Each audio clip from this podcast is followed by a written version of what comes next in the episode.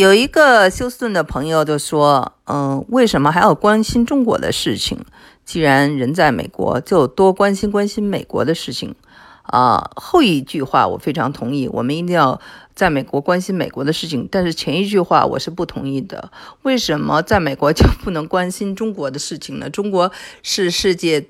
最大的一个国家，然后经济体又是世界第二经济体，你就不是一个中国人，你是一个印度人，你是一个马来西亚人，你是一个非洲人，你都应该关心中国，因为关心中国就是关心世界上最大的一个国家。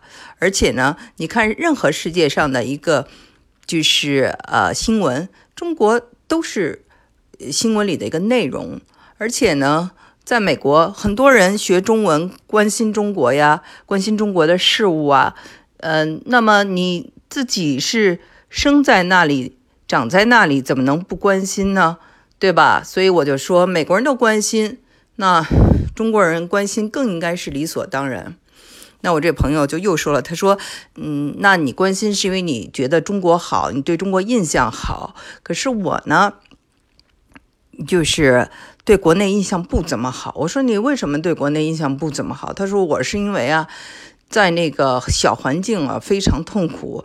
嗯，我的这个工作中呢，总是有人给我使坏，有人呢就是给我使绊儿，然后呢有人不盼着我好，然后我每走一步都很艰辛，周围就感觉都是坏人，所以我不得已我才出国的，就是呃非常不得志。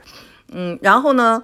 他就说：“我呀，就感觉说中国人里的坏人特别多。”然后他就问我说：“他这种看法成立不成立？”我说：“你这看法太偏激了。”但是我能理解你啊，人的他的这个处在什么样的位置，决定他是怎么思考的。那么他的经历是痛苦的，他遇到的人不舒，那他有这些怨气也能理解。但是这个怨气呢，就是。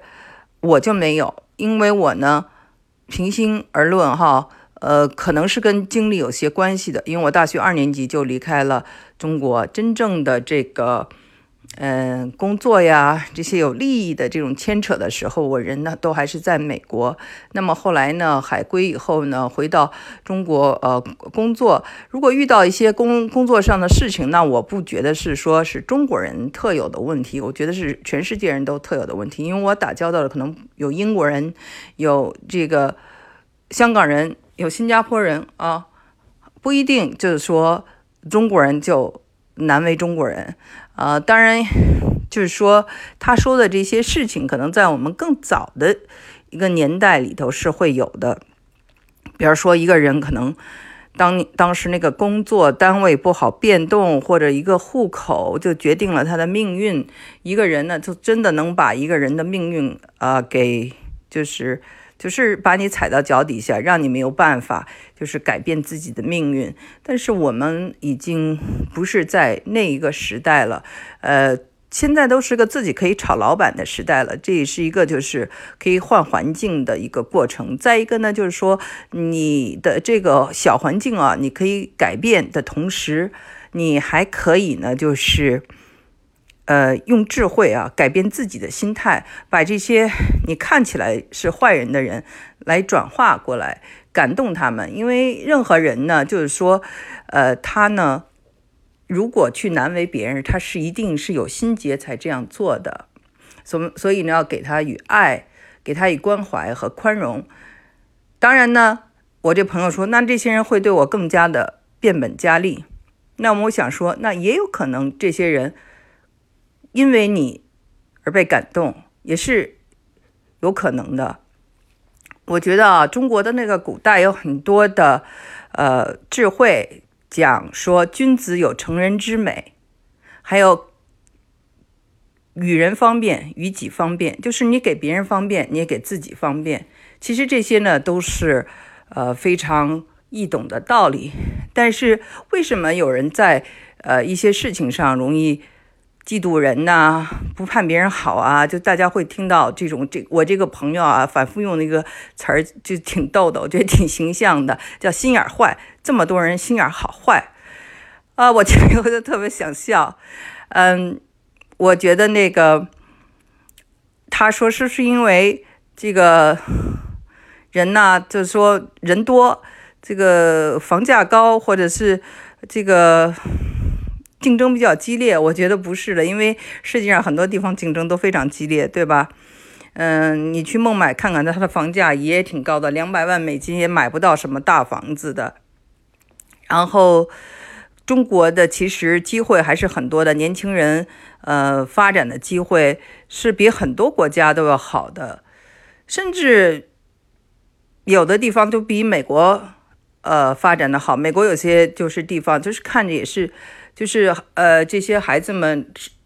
成功无望啊，也是很那种绝望的小镇也是有的啊。大家如果看书的话，也会看到。所以呢，就是呃，竞争或者压力不是中国特有的。你要觉得房价高，你去啊伦敦看一看，去纽约看一看，你 去旧金山看一看，三千五百美金能租一个什么样的房子，你就觉得其实中国还是挺好的，还是有很多的发展的空间。但是他这其实说到了一点，就是说，有些人他不是与人为善。我其实想啊，就是比如包括我自己啊，就是有微博呀，或者我开这个节目，我其实就是希望有一个空间是比较光明的、比较善意的，大家可以来到这里，互相的这个呃一个交流。当然，在任何这样的一个呃公共的空间里头，你都会发现，可能有一些人不上道啊，他怀着一些那个嗯心术吧，他不是很他自己不是很开心，他会说一些难听话什么。我真的从来不在意这些事情，也从来不跟他们争，因为没有时间跟他们争。这个世界啊，可以交的朋友太多了。你看中文。中文有我说中文有这么多十十几亿的中国人，然后我说英文，然后世世界各地的朋友可都可以交。呃，在休斯顿，如果你有时间，每天的活动真的是太多了，就是没有时间。所以呢，就是一定要把这个能量啊放在比较就是高能量、喜欢的事情上、光明的事情上。而不是被黑暗啊所那个包围，然后在那儿生闷气。那这样的话，你要生闷气，真的是，呃，挺不得不偿失的。比如说哈，我的一个二零零八年的时候，我在做这个呃社交杂志的时候，呃，跟章子怡有近距离的聊天。呃，我不先不谈章子怡的演技啊、电影啊什么的，就。就当就是说，我们不谈这些，光谈他他这个人呢，呃，我们就谈到了一几件事情。一个，他就说他记性很好，就像大象一样的记忆，所以有时候容易记仇。那么他还希望他更加的宽容。那时候他才三十岁刚过嘛，然后就说到嫉妒啊，就说有人嫉妒你怎么办？他说啊，那是啊，怎么办呀？那嫉妒就让他嫉妒吧，反正他还赶不上。哇，我就觉得这个心态和情商是非常高的。一个三十岁出头的人能说出这样的话，还是嗯，你要给他一个赞的啊。所以呢，当时呃，他跟我这个对话给我印象就很深。那我也拿来就是跟我这个朋友分享，我就说呀，过去这些人呢。呃，他害你，或者是呃，他嫉妒你，或者是他给你使坏啊，他用的这个词，我说其实呢，就是不希望你能够进步。那么你现在呢，还是沉浸在那种痛苦里，他们就赢了呀，对吧？你不能够进步，而且可悲的是，你把他们扩大到整个你的中国人了，就是说你真的是迷失了。我觉得，如果说这个文化哈里面有一些就是不是与人为善的东西，我们呢都还是要原谅，原谅他们。呃，回到这个最开始，我的朋友当然是一位跟我聊天的是一位中年男性了哈，他可能有些中年危机，但是就是说我我觉得女性都应该有一种母性啊，有一种宽容和包容精神，因为啊这种精神呢。对小孩子成长非常重要。你说为什么有人要那么苛刻别人？哈，就是明明知道就是与人为善，嗯，天地宽广，对吧？他为什么要难为别人？我呢，觉得就是，呃，很大一个程度上呢，是小的时候父母，尤其是他们的母亲对他们非常的苛责。因为我看到我小的时候，我的同学哈，就是他们的父。母亲有的对他们特别的严厉，呃，对他们的要求是不合理的。然后我就觉得很很幸运，我的父母对我要求不怎么严。啊，当然，我妈妈很骄傲就说，我从小就是一个小神童啊，很早就发表文章啊，嗯，获各种奖啊，然后十几岁就出书啊，要保保送大学这些，我妈妈就一直很骄傲。但是呢，她倒没有对我有什么要求，你知道吗？所以呢，在这一点上，我就觉得我我挺庆幸的，就是我父母没有就是对我很苛刻。那么我到了就是说。我自己有了孩子哈，不管是他们在中国还是在美国，我看到了一些就是家长还是确实是对孩子有时候挺严的，容易对孩子发脾气啊，或孩子一一点事啊做错了或做不到，他们就会被激怒。那我就觉得这些小孩子当时看着唯唯诺诺的，但是他们的内心已经受到了伤害。他们将来长大了可能会找一个发泄渠道，或者去报复，去对别人也会这样。那么就是说，父母，尤其是母亲，为什么要会这么苛刻？哈，有的父母，我不是说所有。嗯，我就想我们的那个文化里，你看一下哈，就看一些宫斗剧，你看这个女人难为女人。